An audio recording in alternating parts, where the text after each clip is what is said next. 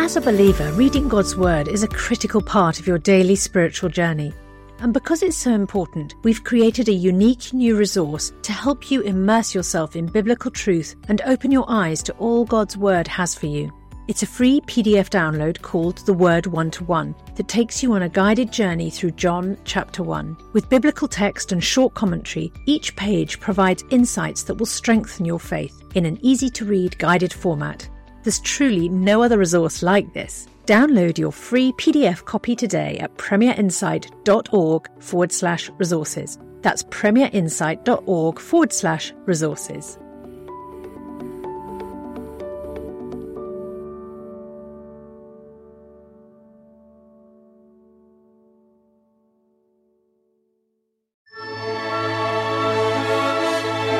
The C.S. Lewis Podcast with Alister McGrath.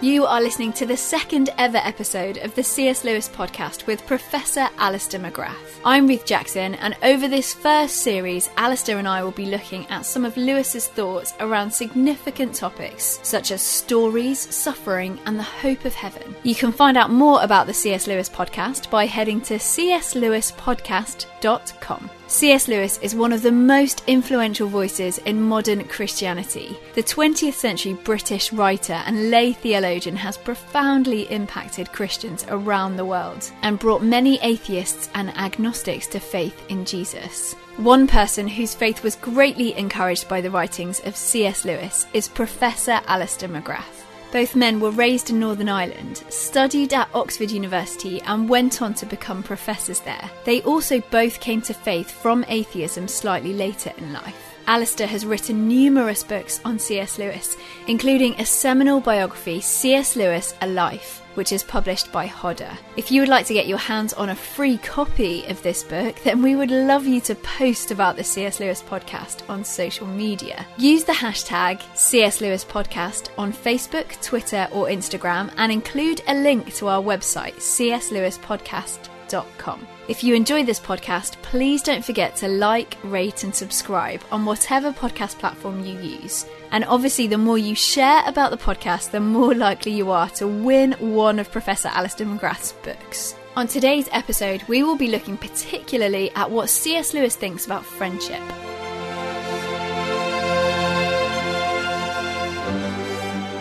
Alister McGrath, welcome back to the podcast. We're going to be talking today about what C.S. Lewis thought about friendship and some of the key friendships in his life.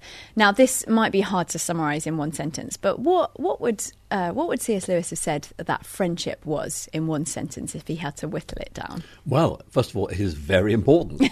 and secondly, I mean, friendship really is about um, a shared love for something in which um, it's not you to enjoy being with a person, it's that they they can talk about something that really matters to you as well. So we're looking at the Inklings.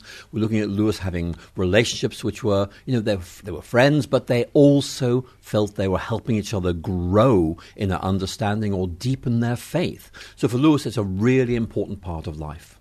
You mentioned the Inklings there. We're going to come back to those in a minute. But who were some of C.S. Lewis's closest friends over the course of his life? Well, I think the, the friend who we need to begin with really is um, Arthur Greeves, who he knew uh, as a teenager in Belfast.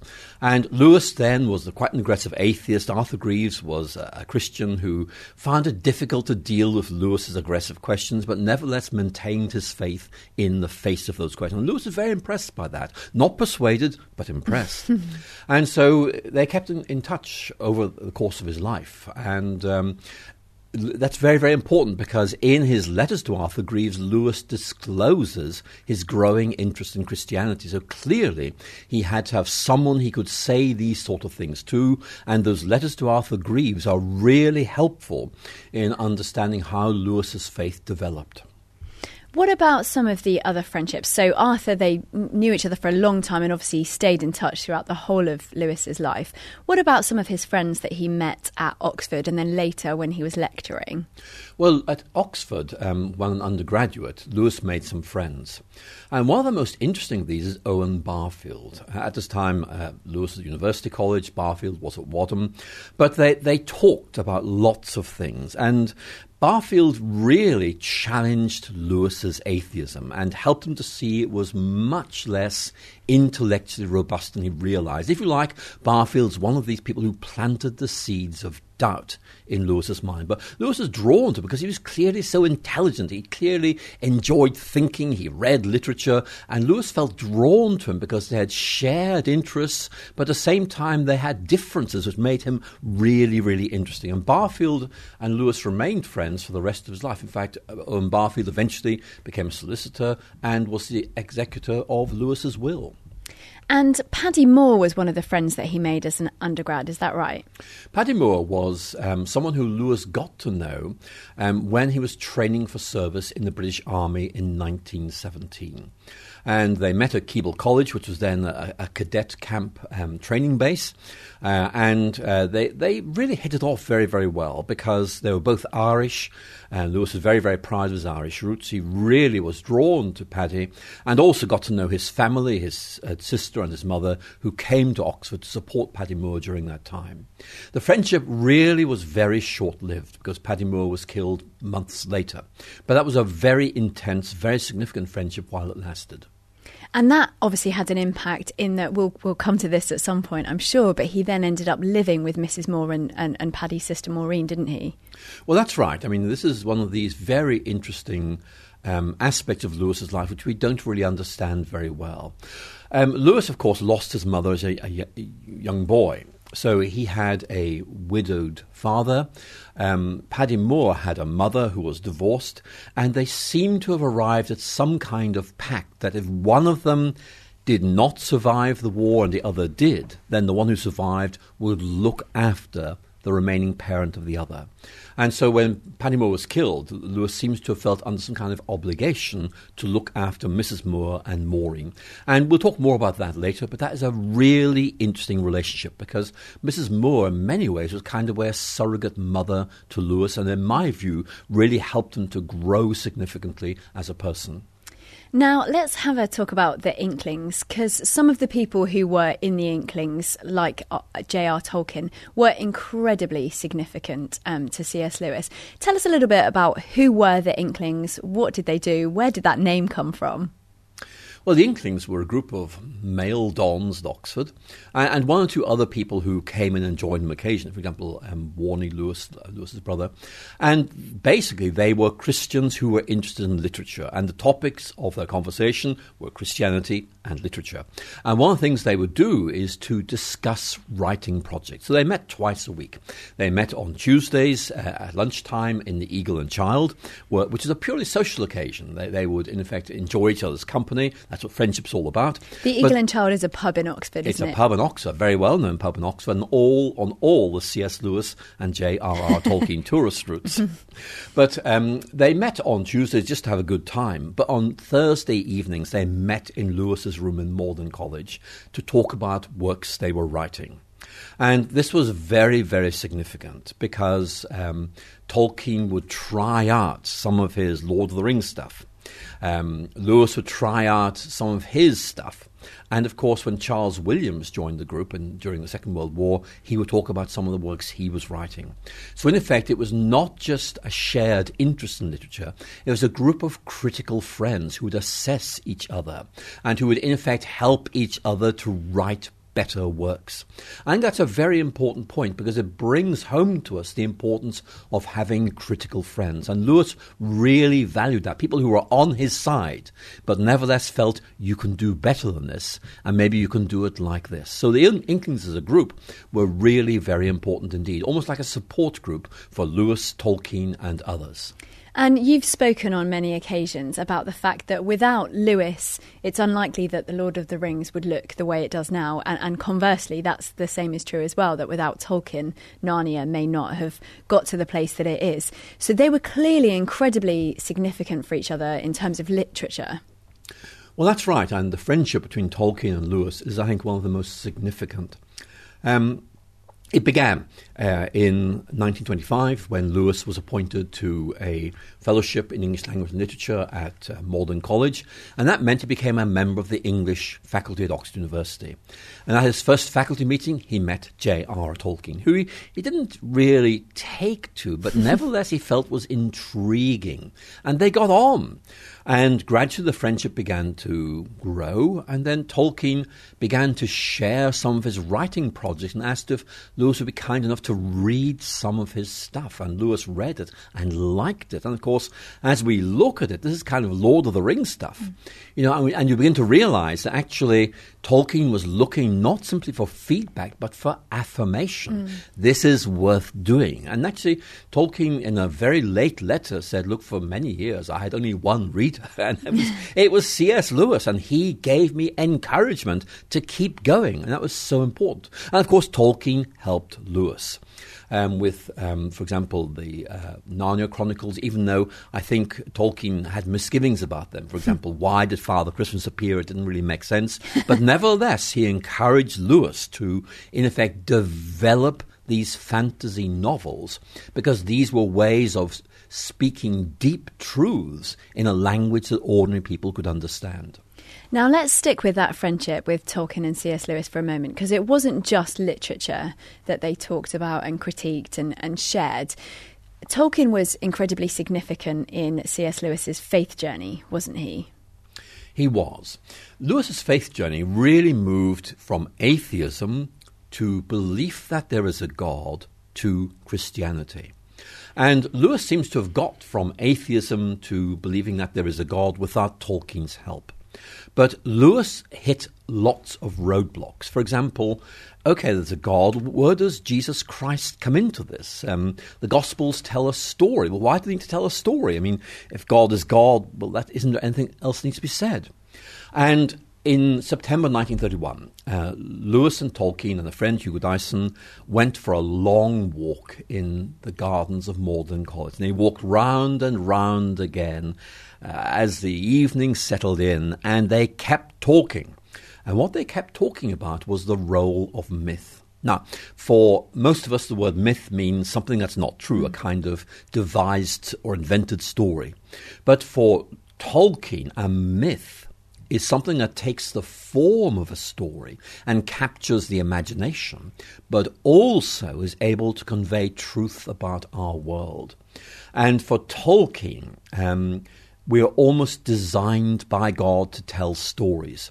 And Tolkien began to help Lewis see that really Christianity told a story, the story of God, the story of Christ, our story.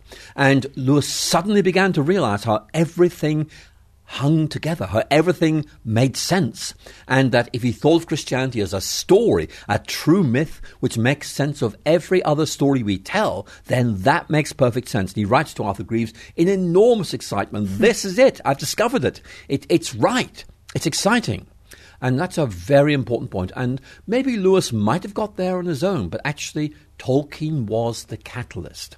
And Tolkien actually puts that approach to very good use in many of his own writings. But of course, it's Lewis who really saw its, its apologetic potential and developed that greatly in his writings. We're going to talk a bit more about C.S. Lewis's view of fiction uh, later, but but as you touch on there, Alister, story was clearly such an important thing for both Tolkien and for C.S. Lewis. Do you think part of that conversation and that encounter that Lewis had in the Gardens of Magdalen was, was the was the catalyst for him writing about Narnia? I'm sure it played into that. Um, there's more, I'm sure, going on as well. But I think Lewis began to realize, you know, if, as Tolkien is saying, we are hardwired to tell stories, and those stories reflect the nature and being of God, then why shouldn't he tell stories to kind of way help people understand more about what God is like? But I think that one of the things that you see in Lewis is a realization that there are other writers like H.G. Wells who are telling stories which have this very strange message of sort of a vague evolutionary optimism. And Lewis found himself reading H.G. Wells and saying, Well, I love the stories, but the message is awful. um, why don't I use stories as a way of communicating a more powerful realistic method. And Lewis's Ransom trilogy, in which he, in fact, uh, you know, this very wonderful collection of Perelandra, Other Silent Planet, That Hideous Strength, is actually using H.G. Wells's medium of story but to tell a Christian story about the nature of human beings. So I think, in one sense, that's preparing the way for Narnia as Lewis began to appreciate you could tell a story to convey a message by capturing the imagination. And then he deploys that, I think, to much greater effect in the Chronicles of Narnia. And I suppose every friendship will have the odd argument, the butting of heads where people disagree with each other, that kind of thing. But I suppose it's one thing to have the odd argument. It's quite another to have a fairly turbulent relationship. Was was there anyone with whom C.S. Lewis really fell out with or had that kind of wrestling that, that never really reconciled itself? Well, Lewis and Tolkien do seem to have gone through a difficult patch in their friendship during the 1940s. And I think part of it is the arrival of Charles Williams in Oxford. Charles Williams, a very well known poet and novelist who worked for Oxford University Press, then based in London, and he was evacuated to Oxford during the war and joined the Inklings and very quickly became Lewis's sidekick. Whereas it used to be Tolkien. And Tolkien actually felt he was being kind of way you know, moved out of Lewis's intimate circle. And he, he resented that, I have to say. And also, another, another complication arose when um, Tolkien read the Chronicles of Narnia and thought, Have, haven't I seen some of these ideas before? You know, hasn't kind of Lewis borrowed some of my ideas? So there was a degree of alienation. But actually, uh, that relationship survived, and Tolkien came back to actually play a very critical role in Lewis's life by, in effect, making sure that Lewis applied for a chair at Cambridge University and thus got out of Oxford because life was becoming very, very difficult for Lewis at Oxford. And Tolkien thought rightly that if Lewis were to move to Cambridge University, he could begin all over again. And that proved to be right. So, yes, that was a difficult friendship, but it's a friendship that survived and grew after the alienation. And in fact, Tolkien was one of the few people to attend Lewis's funeral. Okay, so there was full reconciliation, full reconciliation. at the end there. C.S. Lewis had quite a close friendship with his brother. It was just the two of them as they were growing up. Would you say just a little bit about his relationship with his brother? Well, Lewis grew up in this old house in Belfast um, with his brother, and it's obvious that the parents were away quite a lot of the time. And then, of course, Lewis's mother died. And so if, eh, the two brothers really found themselves playing in this old house, reading books, looking out of the windows, seeing the mountains in the distance. And actually, in, in his autobiography, Surprised by Joy, Lewis does talk about the importance of his friendship with Warnie, but also the way in which they triggered off imaginative journeys, the creation of imaginary worlds, the writing of books about these imaginative worlds. And you could say that in some ways that friendship was the kind of nucleus around which both men's writing careers developed. Now, obviously, Lewis's own career is much more successful, but Warnie also wrote books, particularly about um, French history, and was actually quite a significant writer in his uh, own right. But Lewis, I think, was always looking back to that time in Belfast. He almost like a, with a sense of nostalgia. You know, that was a safe place. And in fact, one of the reasons why he was so delighted when his brother Warnie moved back in with him um, in the 1930s was it recreated that environment of two brothers together in a house with books, and they could begin to, in effect, start all over again. And this time, of course, through the Inklings. Lewis and his brother Warnie were really the core elements of the Inklings to begin with. Now, C.S. Lewis was friends with quite a lot of females. Some of those, well, a handful of those turned into romantic relationships. We're hopefully going to talk a bit more about this in a later series. But would you just say something about those romantic relationships that C.S. Lewis had? Well, Lewis um, had a very complex relationship with Mrs. Moore, the mother of Paddy Moore, who was killed in the First World War. And Lewis seems to have almost treated that as being some kind of marriage. And he refused to have any romantic relationships while Mrs. Moore was alive. And then when she died, which happened about 1950, uh, Lewis seems to have felt he was able to begin to see women not just as friends, but perhaps more than friends. And all Lewis's um, friends thought there's an obvious romantic attachment here in Ruth Pitter, a very well known poet who admired Lewis. In fact, more than that, who came to faith because of Lewis. And so they felt, look, here are two poets. Or Lewis wasn't really a very good poet, but he wrote poetry. Uh, they, could, they could get to know each other. This could be a very, very exciting, but nothing came of that. But then, of course, Lewis met Joy Davidman here in Oxford, and um, Davidman had literary ambitions, was a very feisty, very engaging woman, and Lewis clearly saw something in in her that really broadened him considerably. He was somebody who was very, very different from all his friends in Oxford, and someone who was interested in literary projects and had experience of editing. And so they had uh, some very important times together. For example, Till We Have Faces, I would say, is really a product of that friendship because uh, Joy Davidman showed Lewis how he could make this book work. Up to that point, Lewis just couldn't see how to make it happen. So that was quite an important relationship. And of course, they fell in love and married. And then, of course, Joy developed cancer. So that became a tragedy for Lewis. But nevertheless, I think it was, it was very important in shaping him as a human being. It really brought home to him how important love was to the solidifying of a human life.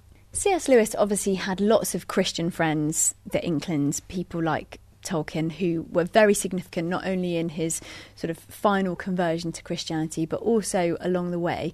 Were there people like that who were more inclined towards atheism that would challenge Lewis from, from the opposite perspective, as it were? Well, I think you're right to make that point because Lewis did have many friends who were Christians. And in part, that's because Lewis's notion of proper friendship means there has to be something that holds you together. And that would, in Lewis's case, be a love of literature, a love of Christianity. But of course, Lewis knew high table at uh, Oxford colleges and Cambridge colleges. And so he was engaging with people who would take different perspectives from him. And sometimes these would lead to some really interesting outcomes. For example, he read a book about education, which he really disliked. so he wrote this book, The Abolition of Man, which is a very significant critique of liberal understanding of human nature and hence the role of education. And that was sparked off by that kind of engagement with people. But we, we see that at many points where Lewis reads someone or talks to someone and in effect feels moved to write a short paper or something like that. And that, that's part of who Lewis is. He, he finds he is stimulated by people who share his views. He's stimulated people who do not share his views, and it leads him to move on and um, develop his ideas either in response to those he thinks are right or those he thinks are wrong. And do you think if there was a group of friends here who were thinking, oh, how do we cement our friendship or how do we get over this difficult patch that we're going through. Would C.S. Lewis have anything to say into that friendship circle today, do you think? Well, Lewis has lots of things to say. One, one thing he said, which I think is really interesting, this is something he said to Arthur Greeves, is that he said that talking to friends really helped him to realize that when you were going through a difficult time, one of the best ways of dealing with it was to write down what you were feeling. He says that the act of putting this into writing helped you cope with it. And I find that very interesting because when I read Lewis's correspondence, you know, I very often see him writing letters basically as a way of putting down what he's feeling and mm. beginning to deal with that.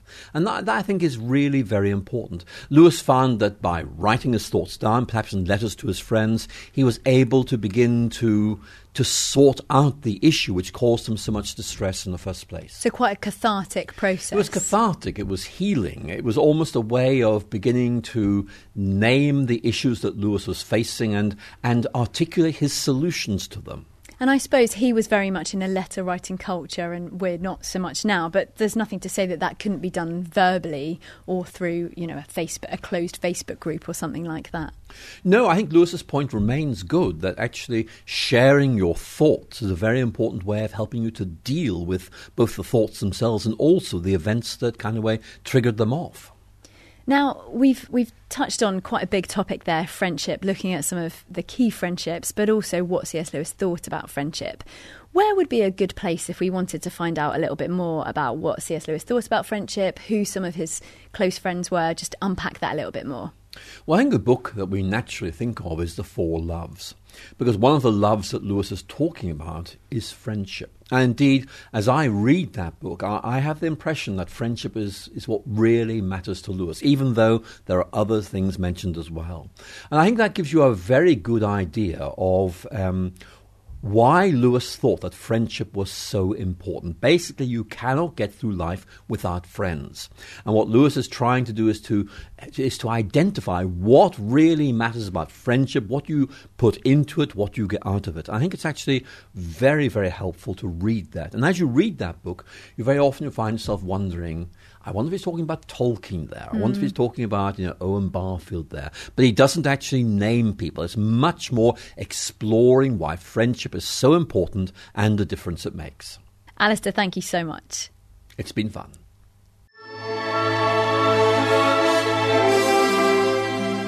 Thank you for listening to the second ever episode of the C.S. Lewis podcast with Professor Alister McGrath. I'm Ruth Jackson, and if you enjoyed this podcast, then please don't forget to like, rate, and subscribe on whatever podcast platform you use. If you would like to get your hands on a free copy of one of Alister's books about C.S. Lewis, then we would love you to post about this new C.S. Lewis podcast on social media. Use the hashtag C.S. Lewis Podcast on Facebook, Twitter, or Instagram, and include a link to our website, cslewispodcast.com. Over this first series of the C.S. Lewis podcast, Alister and I will be looking at some of Lewis's thoughts around significant topics such as education, suffering, and the hope of heaven. Next week, we will be talking about Narnia and the importance of stories to C.S. Lewis.